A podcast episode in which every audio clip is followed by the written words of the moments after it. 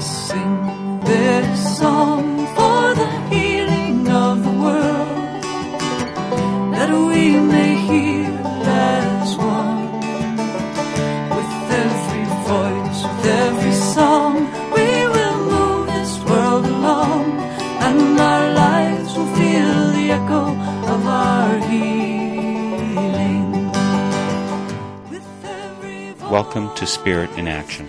My name is Mark Helpsmeet. Each week, I'll be bringing you stories of people living lives of fruitful service, of peace, community, compassion, creative action, and progressive efforts.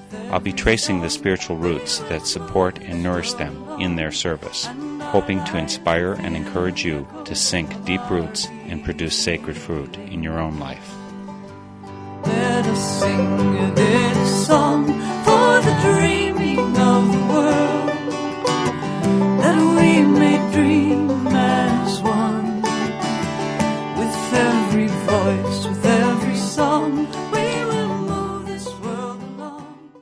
My guest today for Spirit in Action is Steve Ryals, author of Drunk with Wonder Awakening to the God Within.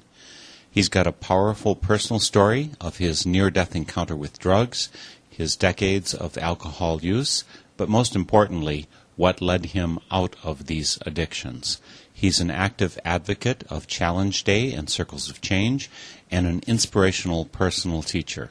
And he joins us today from his home in California. Steve, thanks so much for joining me today for Spirit in Action. You're welcome, Mark. It's great to be with you. Tell me a little bit about where you're sitting over there in California. I'm sitting in a hand-built home on 40 acres in the mountains of Mendocino County, west of Ukiah. On a clear day, which is not today, I can see a strip of ocean to the west. We're about 20 air miles west of the ocean, and my beloved wife Joanne and I go out to the coast quite a lot. We have our spiritual community, the religious science community, out on the coast, and just love going out there. Let me see. You're off the grid, aren't you? Yes, as a matter of fact, we are. We're operating right now on battery power, and I have a hydro running. Our pond is full, and so hydro is running. At the moment, we're running on rain power, essentially. In your book, Drunk with Wonder, you talk about something like 15 years of working with the spiritual insights, which are the real substance of this book. Is that some kind of phase in your life that began some 15, 16, 17 years ago? Yes, it's a particular phase that started in 1991. That was a seminal year for me. I mean, I was raised in the Unitarian Church and had some kind of a spiritual orientation essentially all my life, although in the 60s I was very down, very down on organized religion and thought it contributed a lot to many of those religions contributed a lot to war instead of peace. I've been uh, someone who's a vigorous proponent of peace all my life. I was I was a student in Riverside, California, and I was uh, counseling other young men against the draft and I would did my own little bit to help get the Peace and Freedom Party on the ballot in California and to uh, help make it possible for 18-year-olds to vote on whether they actually wanted to go to war or not, things like that. So that's a been a, a life for me most of my life. I'm 58 now. I think it's really important to go back to those foundational experiences of your teens when you're just reaching adulthood. You start out the book with something that happened when you were 17 that was a seminal step in your consciousness raising. Could you outline that experience for our listeners, in particular, your experience with drugs and coming back from the edge? Sure, Mark. Well, like many people, I suppose, being raised in the 50s and in the 60s, my parents, who loved me very much, and all of my brothers, were still quite rigid in many ways and quite stern. And they expressed their rage and their disapproval physically and uh, emotionally. And I did not take well to that. I found myself depressed and suicidal. And around the time of my 16th birthday, I discovered drugs in the form of marijuana. Got very confused around feeling good. I realized I had never felt very good or hadn't very often felt very good in my life because I spent so much of it terrified. And so when I started getting high, I thought, "Oh, this is great. This is this is you know great." And so it coincided with starting with the whole hippie thing and being against the war and being pro civil rights. And as people who know that time uh, are aware, it was a very heady time to be on the planet, be in this country. And so I just took off with that. I found myself making friends and, of course, lovers and and so on. And I dove headfirst into the music and into the culture. You know, looking back on it now, f- literally 40 years later, I think what I was thinking at some level was this was the way I was going to kill myself. I mean, literally, because I was suicidal. I had already attempted suicide. I, I didn't see any way to, to survive my father, his rage and his disapproval, and I just didn't want to be who he wanted me to be, and I couldn't square that really strong wish on his part for me to show up in a certain way, like a straight businessman, with my own desire to be a writer, because I'd known I was going to be a writer, wanted to be a writer from the age of six. Anyhow, I took off into this whole world, and I wound up leaving home. Found myself in San Francisco in Haight Ashbury on uh, Easter Sunday, and there was a huge peace march that day. My memory is not clear enough uh, how I got into this old Victorian crash pad, but I found myself in this place, and these guys were sitting around shooting methedrine, quite specifically speed, which is still a scourge, of course, in many parts of the country, including here and I was I was repulsed by it at first. I actually I actually was physically ill. I threw up. I thought that was so revolting and scary and over the top, crazy. And for whatever reason, by later that afternoon, I tried it myself. I think it was because I wanted to show I was tough, and that to me was showing I was tough. You know, if I could shoot drugs, that nobody would think I was a a wuss. Believe me, I, I look, have looked back at that a thousand times and thought, what could I have been thinking? And of course, I don't think I was really thinking uh, at all. So anyhow, I did it. It was a, an incredibly intense rush, and I kind of fell into that lifestyle. Went in and out of what they called speed runs for the next year. Started shooting LSD, not just dropping it, but shooting it, and other, you know, things that don't try this at home, kids kind of uh, adventures and wound up in this crash pad out in Riverside, California, east of LA. I had lost a bunch of friends and I was down to 135 pounds and uh, my gums were rotting, you know, typical speed stuff. And I was also chain smoking cigarettes and, you know, on and on and on. And this one night I shot a bunch of speed and it was really too much and I was over amping is what it was called, over amping which meant I had tunnel vision and 200 beat a minute pulse and was on the edge of blacking out from the intensity of the rush and it was right at the edge of killing myself. And a dear friend of mine, Carl Happy, walked in the room for a visit. I didn't know he was coming, or if I did, I had forgotten. And so it was kind of a surprise to have him walk in the room. I was very embarrassed and ashamed of the condition I was in. And anyhow, he got very angry with me because he was seeing a dear friend of his killing himself.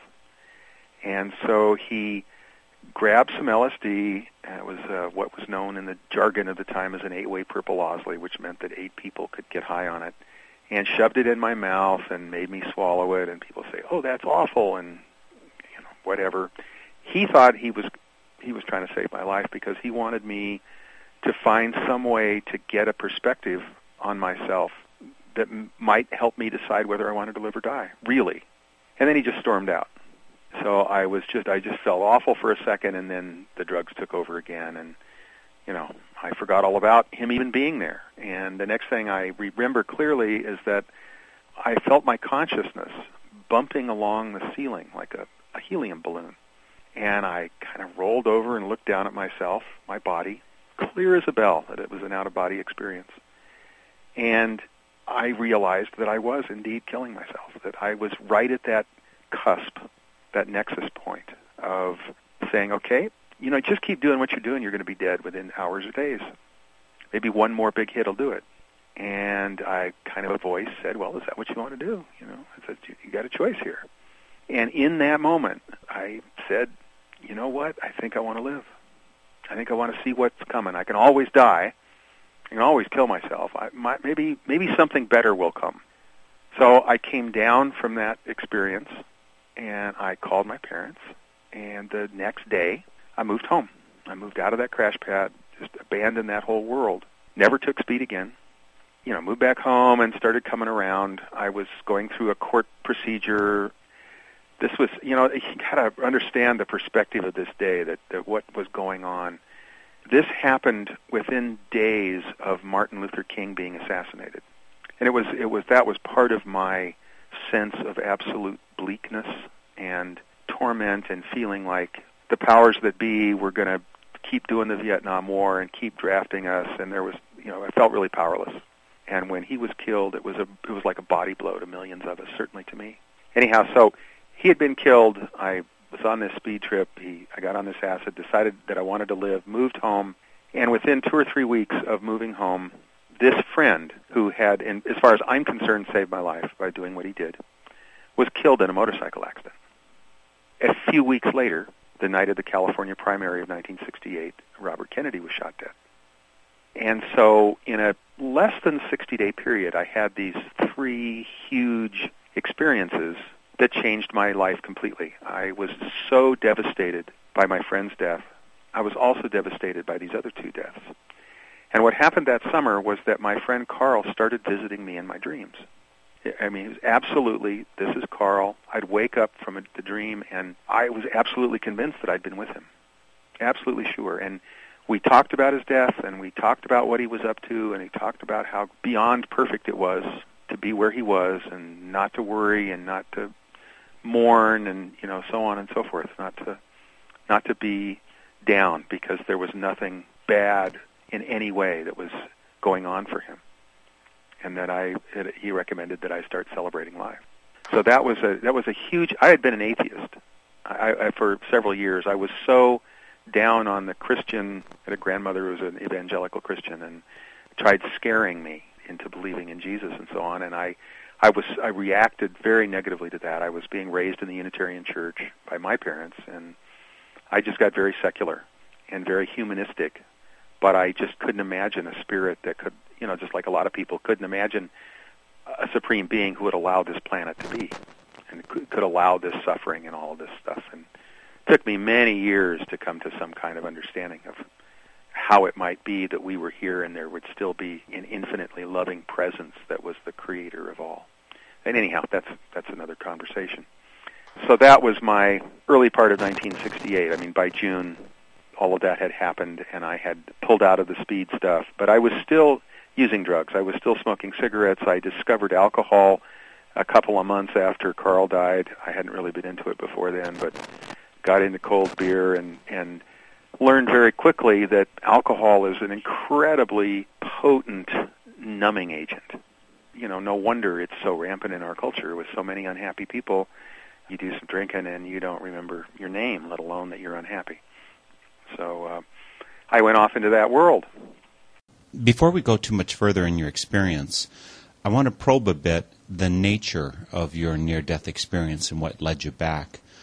Was it, um, words kind of fail me.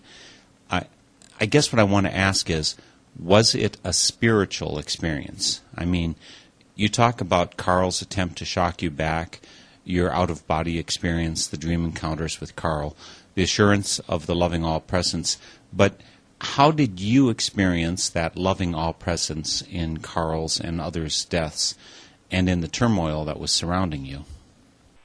I didn't so much get it at the time, Mark, but starting in 1991, an awareness of a higher consciousness within me became more apparent in my life. And I began to look at my life through that lens. And I could say, oh, oh, when this happened, my higher self was looking out for me. Oh, when I went through this, that's why I was that's why I lived through that. That's how I lived through that. Again, part of it is looking back on my life and seeing so many times when a spiritual presence, a very profound, profoundly loving, profoundly kind presence was always available and is always available. And through my years since 1991, I've come to understand and believe deeply that this presence is available to everyone. There isn't anyone anywhere who is ultimately cut off or would be completely unable to connect with this presence if they so chose. I take it you went through a significant involvement with drug and maybe still continuing with smoking? Oh yeah, I went on and on. I mean, I quit smoking cigarettes in 1972, the beginning of my senior year at UC Berkeley. But I continued to drink and gradually got farther lost in it until 2001. I'm just near my seventh anniversary of uh, stopping the use of alcohol completely. So that didn't happen previous to the 1991 experience that you had? No, I tell you, Mark, I, I was like, you know, to use an, an analogy most people are familiar with, it kind of a Jekyll and Hyde. I got more and more involved with workshops and reading books and having all of these different experiences, and I would be uh, drug and alcohol free during these experiences, and then I would come home from a weekend at a workshop and would just immediately start drinking and smoking dope again. And I I wondered about it myself at the time. Why am I doing this? What is going on? And despaired a number of times that I, I just felt I was in the grip of this addiction, that it was outside of my control. I know this from my own reading and, and talking to many people that many people feel this way. And so it really was, it feels like grace on some level that I finally begin to deeply understand that addictions are symptoms. All addictions, in my experience, are symptoms of a larger issue. At least every time I've ever spoken to anybody about this, and they've been willing to drop the waterline and get real with me, the answer is always the same. And that answer is always that there are buried emotions, unfelt feelings that people have been unwilling, unable, too terrified to deal with, or just did not have the tool sets to deal with these feelings. And so they pack them away, bury them under drugs and alcohol, under overwork. You can just name almost anything, and people become experts at using whatever to not feel their feelings. Trying to stop an addiction without dealing with this underlying issue is like playing whack-a-mole. It just, you know, you deal with this addiction and another one pops up. Deal with this addiction and another one pops up. And the reason why this is so important to me, and if I can see if I can bring this into the context of, of what I understand of your show, Spirit in Action, is that until we can really get a handle on and come to some compassionate appreciation for all of who we are, and deal with some of these emotional blockages, it's pretty challenging to step out into the world as spirit in action, being able to make a difference. And so my little piece, my little niche, what I feel as though I came here to do this time is to support people in getting a larger perspective about what's going on and that they are really at choice. They really have a choice about the lives they wish to live and the stories they wish to tell themselves about their experiences. Until they realize they have that choice, they're being run by or at the effect of the emotional traumas they've experienced in their lives and the stories they've made up to make sense of that emotional turmoil. Does that make sense to you? It does. And it helps that I've read your book, Drunk with Wonder, so I understand completely where you're coming from, and it does make sense. What I'm wondering is, is this understanding of of being able to make choices of how we create our own story. Is this something you have to wait until you're 50 to get a perspective on? Or could you have had it, say, back when you were 17, instead of being an atheist who was disconnected from the higher self, the wisdom that you could have had access to? Could that have happened earlier? And are you working with young people who are experiencing that?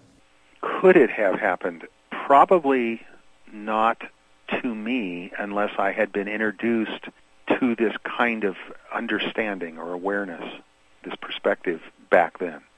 I was given pieces of it, but the emotional component was almost completely missing. I, I mean, I was in therapy by the time I was 18. It's one of the first things my parents did when I moved back home is I got into therapy. And it was helpful on some levels. But over the years, I came to understand that, from my perspective, most conventional therapy is really designed to help people cope with their dysfunction, to cope with the pathology that they live with, with these emotional traumas. It's not really designed to help us move completely beyond our stories of being a victim. and being at the effect of our parents or at the effect of government or the church or you know fill in the blank you know i'm wounded therefore i am i'm a minority or i'm a woman or i'm a i'm an old fat bald guy therefore i'm a victim you know as long as we're running at that level of consciousness we are pretty helpless or it seems as though we're pretty helpless to effect change in the world and I am all about creating a world where every single being feels safe and loved and celebrated. Which brings me to the part of your question about am I working with young people? Yes, I work with an organization, have worked as a volunteer, paid staffer for a while for an organization called Challenge Day. And they've been on Oprah, Rich and Yvonne are the founders and dear friends, and they touch the lives, now their organization touches the lives of tens of thousands of young people a year all across the United States and Canada. And it's all about emotional literacy. Daniel Goleman wrote a wonderful book about emotional literacy and has written some other books since. I can't recommend it highly enough. We're visiting today with Steve Ryals, author of Drunk with Wonder Awakening to the God Within. This is Spirit in Action, seeking out the roots and fruits of people working to heal the world and its inhabitants. I'm Mark Helpsmeet, your host, and you can check this program and links and a lot more out at our website, northernspiritradio.org, including links to Steve Ryals' book. Steve is also a dedicated proponent of Challenge Day. Steve, what do you actually do as part of this Challenge Day? How is it set up? Challenge Day goes into high schools and middle schools all over the country with a lot of planning and a lot of work. They they have uh, leaders that they very carefully train. I'm not one of those leaders. I'm an adult volunteer in in our community here, and we've our little circle of change, the Mendocino County Lake County Circle of Change, is helping to get challenge days into most of the high schools in Mendocino and Lake counties. And I'll be volunteering at one or two next week, as a matter of fact was at one last month. And so the idea is that we go into a school with up to 100 youth and 20 or 30 adult volunteers. We just had one in Lower Lake High School where there was the police chief and the probation department and teachers and parents as well as all kinds of youth came. And it was it was incredible. And what we do is we present a day full of activities and games and exercises designed to help people break free of their cliques and their stereotypes of other people and to see that in many many ways people are much more alike than different and that that guy in that clique over there who you won't have anything to do with because you're a you know you're a skater and they're a punk you know or whatever it might be and you have all these stories developed you realize that oh golly he's got a problem with his alcohol in his family as well and you know he's lost somebody that he loved very much to cancer or you know whatever it might be. We sit in terror of being seen as who we really are because we've been taught that that's that people take opportunities to attack when we're vulnerable and open. And so we also we tend to sit in our little cliques and our comfort zones and are terrified to reach out and make a difference. And so what we do is going into public schools is to show everyone who is interested the possibility of living life completely differently. Is there, uh, I don't, a theological, spiritual, religious background or or framework that's part of Challenge Day's conceptualization? Not specifically. You realize, Mark, that this is going into public schools, and there's a very strong, at least in theory, separation of church and state what tends to happen in conservative areas is that evangelical Christian groups get very scared of what we're doing because we're promoting not just tolerance, but celebration of diversity. So we want every individual to be respected, honored, and celebrated for who they are, whether they are gay or lesbian or black or Hispanic or Asian or whatever. We would hope that they would choose to feel good about themselves no matter what their orientation is. And we have a number of Christians who work for our organization. You know, if you went to one of our three-day workshops, you might see a Christian have an opening prayer in the morning and have someone who's an avowed pagan close it at the end of the day. The idea is not to propose or, or insist that one particular belief system is right, but simply the celebration of every possible belief system that supports and promotes peace and tolerance and diversity. Actually, my first reaction was not that the parents were going to be the stick in the muds about Challenge Day. I was thinking that there was going to be a lot of young folks out there saying, hey, you want us to do this so that we don't have the same fun that you had, so we don't have fun in the way like we would like to have, experimenting with drinking, with drugs, or just doing whatever we're into ourselves, our sports, our biking, or whatever. You want to tear us away from our focus. Do you get that kind of reaction from kids? Not really, because we're not telling people what not to do we're suggesting that they take a good look at why they're doing what they're doing. And is that really working for them? I mean, we highly encourage people, if they're into sports, be into sports. We have our personal beliefs, and then we are, how can I love unconditionally? You know, we've had people who've been very strong supporters of challenge days as youth elect to go into the military elect to become uh, police officers. You know, I mean, I could have my own story about that, and I do, that's none of their business. What I think, it's not my job to try to make them wrong and try to fix them. My job is to love them unconditionally, and through my example, hopefully inspire more love in the world. But it doesn't happen by making other people wrong. So our whole point is to move away from that whole mindset of you know, this group is doing it right and all these other groups are doing it wrong. So we have very, you know, a dear friend is a very devoted Christian and she's running a circle of change up in Washington state. And she's doing a fabulous job and she's this isn't about whether you have a religion or not and if you do, what it is. It's about loving one another, starting with loving yourself. One of the issues I know we run into and you just crystallized something for me as you were speaking.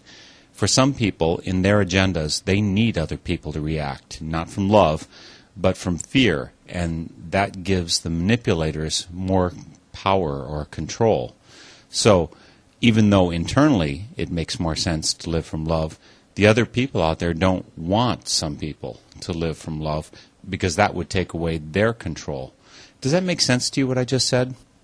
It makes complete sense, Mark. I, I couldn't agree more that that's the way of it in the world. That you know, many thousands of years ago, some people figured out that if you scared the holy living whatever out of people, that that would encourage them to feel separate and alone. And then it was it's pretty easy to manipulate people when they feel separated and alone and scared. I see it in a, since you read my book, you know that I devote a significant amount of it just to the way that advertising and marketing in our culture plays into this idea that we're not good enough as we are. By birthright, I maintain that we have all of the beauty and joy and divinity of God as God inside of us. That that's our birthright. That we don't need a special car or a special kind of clothing or to be recognized as pretty in some vacuous, insipid outer way, that our true beauty and our true worth comes from the character of our hearts. It's not a new story, of course. In a sense, it's the same old thing. Is we live in a culture, we live in a country where fear has been is on steroids, and that has resulted in some, from many people's perspective. And I live in a very progressive part of the world a lot of really insane behavior. And I want to back up from just making the insane behavior wrong and, and look at its origins and see that those origins, even though they come across as angry and domineering and forceful, those people are also very scared. And that we live in a fear-based culture and that to flip a fear-based culture into a love-based culture is no overnight feat. That it's going to take all of us giving it everything we have to make a difference in the world, just like Gandhi talked about. Be the change you wish to see. Be it. So I'm doing what I can to be it by working with Challenge Day and getting this program into the schools here. Does it reach every kid? No, it does not. We still have kids committing suicide in our schools. We also have kids who said they would have committed suicide if they hadn't been through the program. And we have a Chinese girl who came over when she was 13 knowing no English and happened to get involved through my wife was a teacher at the time and happened to become friends and at 20 she's now the president of the student body at our local junior college and still comes to our challenge day meetings. I know I can make a difference. I know I do make a difference. And so instead instead of spending my life and I spent some of my life completely in overwhelm about how huge the problem seemed and how intractable. They still seem huge and they still seem intractable in some ways. And yet, as I've gotten older, I realized that conflicts that seemed like they were going to go on forever can resolve. But we have to be able to hold it in our hearts and our in, in our intention that it's possible that it can be resolved. I think in Northern Ireland, for example, and it seemed like they were going to be killing each other and bombing each other forever. And now there's a unity government. I believe in my heart that the same thing is possible for the Israelis and the Palestinians, for example. What you're talking about, you mentioned the word before grace. I would use the word perhaps miracle. What you're talking about with Challenge Day, and even though it's not religious, spiritual language that you're using, you're talking about some having some kind of view that, at, at, least in my words, is at least spiritual, that it transforms the way that you see what is possible and gives you a way to extend what is possible. You mentioned that back when you were 17, you were an atheist, and I presume that you aren't an atheist now, especially since the name of your book is Drunk with Wonder Awakening to the God Within. Is there some crucial step, a crucial understanding which I think has to be called a spiritual understanding, that is a necessary step to achieving what you're aiming at?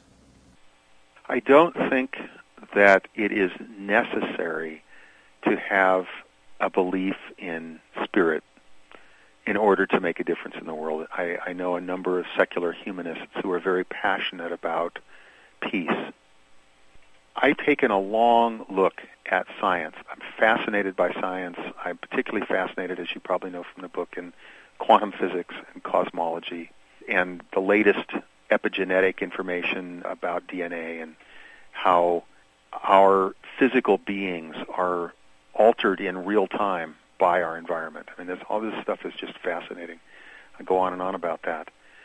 I've been interested all my life in being part of radically changing this world from being fear-based and war-based and scarcity-based to being love-based and abundance-based and peace-based.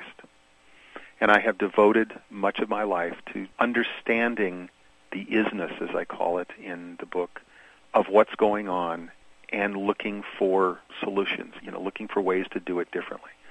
I can only report that in my own life, and I came down to it and I looked at the universe and I looked at our understanding of our planet and the feedback loops that are built in and the laws of physics and the way the laws of physics make life not only possible but in my belief and I'm sure we're going to be born this is going to be borne out more and more that life is everywhere life is inevitable and, you know 10 years ago mark scientists were still saying, well, we're not sure if there are really many other planets elsewhere in the universe. My attitude was, are you kidding? But because they couldn't physically see them, you know, they're saying, well, I don't know. Now, of course, we're finding them just about every day. And we're going to put more powerful instruments out, and they're going to find many more. And we are going to find Earth-like planets. And we are going to find Earth-like planets with life on them. It, it's just, that's what's going to happen. So in an infinite loving universe, we've got this gift of life from an infinitely loving heart. I believe that the laws of physics make life inevitable. So in this very grand scale of we can make a choice about whether we think the universe and therefore ourselves and life on this planet is random or whether there's some intelligence behind it. People can say, well, you're talking about intelligent design. And I'm, yes, at some level, I believe the laws of physics are, in, in essence, an intelligent design. No, I don't think we're only 6,000 years old and on that kind of stuff. I'm, I'm quite happy with the way our understanding of evolution and, and so on. But I also, from a perspective, from a very, very high perspective, where there is no time as we can understand it or appreciate it, setting in motion a universe like ours with the laws of physics that make life inevitable, that's the ultimate unconditional gift of love. It's life itself. And then as life wakes up to being alive, we get to make choices about what we want to do with it, or how we want to be with it, or how we want to celebrate it, etc. I agree with you. Love is the fundamental, it's the glue, the center, it's the generative point of the universe. Uh, you and I are on the same page. I've also heard it argued, and as a scientist, uh, I'm, I've taught physics and other math and science courses at college level, for instance. As a scientist, I've had to consider the other arguments and theories, and one of the ideas I've had to sit with is to answer the question is the highest truth that what succeeds wins, or you might say, might makes right, or in terms of evolution, survival of the fittest, or natural selection. Is that the highest truth or principle? That that which succeeds and persists is therefore the truth of the universe? That might be another version of God, if you will, as opposed to the spiritual, loving God at the center of the universe. How does that compare or contrast with the loving God as the ultimate truth? Well, let's see. If I've got the name correctly, I think it's Richard Dawkins is a vociferous proponent of that viewpoint. That, in essence, we got here randomly. We got here through natural selection.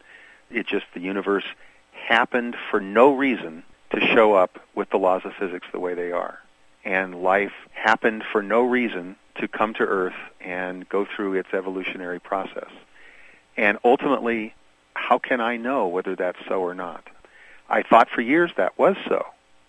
And what I've come to, to feel in my heart as I have matured and as I have gone through so many workshops and spent so much time with people and deeply examined in decades of meditation and writing and and so on, my own heart, I have come to the conclusion for me that the universe is not random.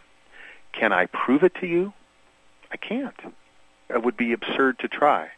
It seems to me that by stacking up the statistics and the understanding of what's going on on our planet, the whole Gaia hypothesis, Lovelock, and so on, the idea that this planet has been in an essential equilibrium for hundreds of millions of years, and that that equilibrium supports life, where you probably know all of this. I, I don't know how many of your listeners do, but you know, the idea if we had 1% more oxygen in our atmosphere than we do, it would be very hard to put fires out. If we had 1% less oxygen in our atmosphere than we do, it would be very hard to start fires, etc., etc. There are just so many different pieces of this that we can measure, that we can see objectively. This is the way of it. That the idea that the entire thing is set up completely randomly seems more far-fetched than that there was some mindfulness, if you will, in creating this stage. And I know I'm making it up. I know we're all making it up. And this is just the way I choose to make it up. I think there's a proof that we can each give, you know, to ourselves, basically as a thought experiment, like Einstein used to do. If you accept as your premise that it's all mechanics, that there's no intelligence to the universe, that life is random, survival of the fittest, interaction of molecules, atoms, chemicals, enzymes, that there's no purpose behind it. If you do this thought experiment and look at it personally, all the way down to your core. And I did this experiment, and I came to the the nub, the fundamental alternative that if I accept that it's all mechanical in the universe, then nothing makes sense. That there is no real value of alternatives. that a chemical reaction does or doesn't take place, and that there's certainly no ultimate, no ethical, no moral imperative in our choices, only a functional outcome. I don't know if I'm making this clear. So there's no important reason for me to continue to live at all. I might feel like it mattered, but that would just be a functional attitude for evolution. But I don't accept that at the base. I do believe that love and meaning do exist and do matter, and that's incompatible with the universe is all mechanics, not intelligence. So, when I confronted that and I decided which way I couldn't go, a number of other values and understandings came out of that. And this was a logical and scientific understanding. I think a lot of people believe that when you get involved with something spiritual, you just give up your thinking mind. And clearly, from this book, Drunk with Wonder, you don't give up your thinking mind. I want to come back to the book, Drunk with Wonder, and I want to let people know they can check it out on the web at drunkwithwonder.com. This book is a kind of extended Socratic instruction that you, Steve, are receiving from your higher self. Tell me about the dynamics of how this book came about and where this this wisdom came from? The wisdom is a, it's a great question and so much fun to play with. I first became really conscious that this wisdom was available to me in a session of hypnosis back in 1991 when the hypnotherapist, who was also a, and remains a friend, got the notion to ask if there was any awareness or consciousness specifically who wanted to speak through me while I was in it, while Steve was in his trance, this hypnotic trance. And this energy came through pretty much immediately. We have all this stuff on tape. I mean, we have a couple of dozen tapes maybe of some of these early years. So this energy began speaking and can talk and answer questions and all that kind of stuff and has a perspective and just about anything. So I came out of that trance and she played the tape back for me and I was dumbfounded to say the least, and not a little bit scared. And I then spent a lot of time, you know, I'd go play with this energy. I'd, I'd learned how to hypnotize myself. I'd, you know, we had people come through and talk to this energy and so on and so forth. And that's where the genesis of the writing came from. And I began to look at the whole idea of non-dual consciousness as opposed to duality. And gradually, over these last 17 years now, became aware that what I had been saying was this channeled energy. People have such a strong reaction to that word, or this higher self, or this other, was really, in fact, the energy of who I really am, and that there is no separation. There just, when we're raised with the stories most of us are raised with, we have systematically beaten out of us, uh, either metaphorically or physically or both, any idea of our own innate divinity that it's somehow you got to get it through Jesus or you got to get it through, you know, Allah or you got to get it through somebody, but you know, you are a worthless piece of crap. Excuse my French. By yourself, you have to have an intercessory of some kind. And what I've come to realize by and, and the subtitle awakening to the God within, not awakening to God, but awakening to the God within that beats all of our hearts is in fact the highest form of worship. Because that's stepping into the truth of who we really are, which is God in form. I could go on at some length about what all of this has meant to me. Because part of it was when I was still Arond, and he called himself Arondaho. When I was channeling Arondaho, then Arondaho would come forth with all this wisdom, and Steve got to keep drinking and carrying on and abusing his body and not really bringing home and living the truth that Arondaho was speaking. Since I have quit drinking, as I quit almost seven years ago, this sense of this other, this energy out there who was giving me received wisdom has almost completely disappeared. And it's just me. And I'm nobody any more special than anybody else is. And whenever I choose to sit and listen to the still small voice, the wisdom is available. And so my life is very different than it was 15 years ago, as I'm not attached to my addictions. I, I, I don't drink anymore. I, you know, I'm not in that world of got to have it, got to do it, got to be it, got to prove it. I'm not good enough the way I am, so it's only by my doing that I have any worth. My teaching is that, and many teachers teach that it is our being that is our intrinsic worth, the I am that I am. You're listening to a Northern Spirit radio production called Spirit in Action, and I'm your host, Mark Helpsmeet. We're talking today with Steve Ryals, who is author of Drunk with Wonder, and it's a wonderful visit to a possible way forward to wholeness and integrity. Steve, I find it very helpful for myself, and I think for most folks, to have a community that supports and that helps remind us of the path, that suggests ideas. And of course, it's all a personal decision as to what we accept and which way we go. What kind of community of support do you have? It sounds like you've got a wonderful wife, but where else do you get your support? Well, we're part of the uh, Science of Mind community, the Church of Religious Science in Mendocino. So we have a strong spiritual community there. In fact, I just finished teaching, co-teaching an eight-week class based on my book. That went very well. We're also part of the Challenge Day spiritual community. Uh, I call it a spiritual community even though ostensibly it is not. Many people, individuals within the Challenge Day community have similar spiritual beliefs, even though we don't use Challenge Day to propound those beliefs. We just seem to share them. This general sense that God Goddess is all there is, and that we are all exquisite, precious expressions of that divine love, just the way we are. And so I'm blessed to have this set of friendships and the community organization that we have here, the Mendo Lake Circle of Change, as I was mentioning to you.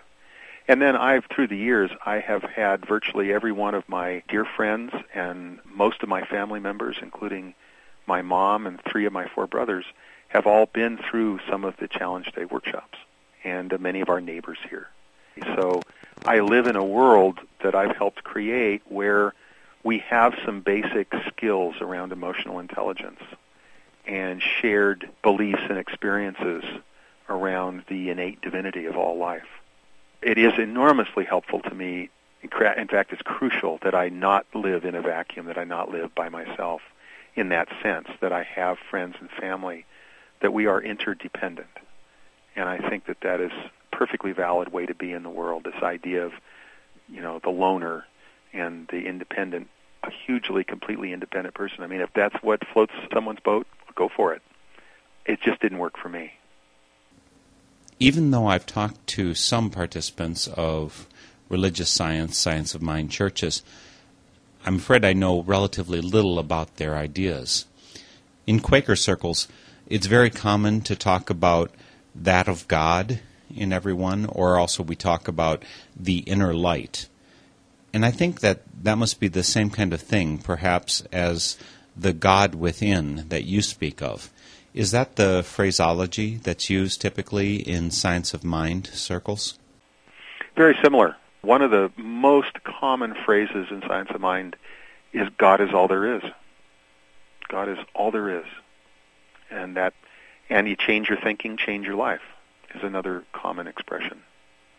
And so if you think about the movie that seems to have had quite a lot of impact and has gotten widespread showings in various circles, called the law of attraction. The whole idea that what you think about expands, including if you have fear-based thoughts, that experience for you is going to expand. So to change our thinking will change our life. And the point of my book again is that in order to truly change our thinking, we need to straighten out our emotional baggage.